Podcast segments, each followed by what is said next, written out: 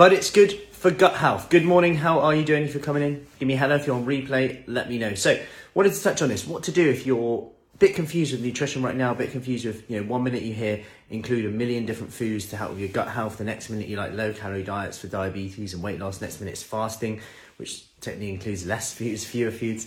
So, where do you start with this? Well, I'm to give you a scenario and a little bit of a background of what happened the other day. So someone come in, exercise, I'm really enjoying it, I'm getting great results with this. I'm feeling fitter, stronger, everyday tasks easier. Just want to lose a bit bit more now. So where where should we go from here? So we had a look at their food, and they're like, I've read this book, this book, and they said about including ground almonds in this granola mix, birch. Uh, you can get chia seeds, flax seeds, uh, yogurt, only full fat, not sugar free, uh, not low fat. All of these things um, coming into it. Morning, Sarah. How are we doing? And it starts to add up, and we're like, and I add it up, and it's like four, three, four hundred calories, which is fine, by the way. And then they're like, oh, and I forgot this as well. I sprinkle a bit that in, add that in. That's five hundred. Sprinkle a bit that in. No, that's that's five fifty.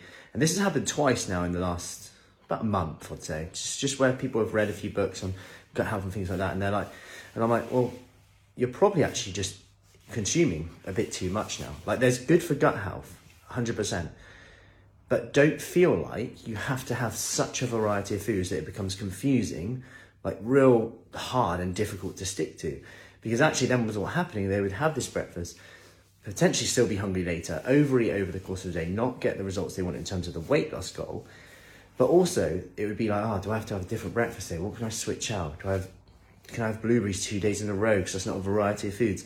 And the research is very clear that you, that overall, you've got to think a bigger picture here you can eat very samey, plainy foods and get away with it, providing you're hitting your macronutrient, your micronutrient.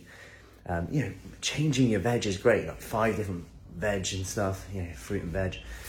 Getting some variety in is, is great, of course, but if it if it's at the cost of then not being able to stick to it, we've got to look at okay, what's the big mover here? The big mover is making sure our overall intake is, is key here. Are we getting enough protein in? They're the big movers. Everything else, we can kind of compensate around that. And by default, you're going to get some variation in your diet. So if we're stressing about having uh, the same foods two days in a row, just actually make your life easier because actually, what's the alternative? The alternative is sometimes that we just don't bother and we just go, oh, yeah, I'll just grab that today. Eventually, we're going to get it. Can you do it on your worst, most stressful day? You're probably on the way to setting something up that's going to be fit for life. Hope that helps. Any questions, let me know. Have an awesome day. Take care.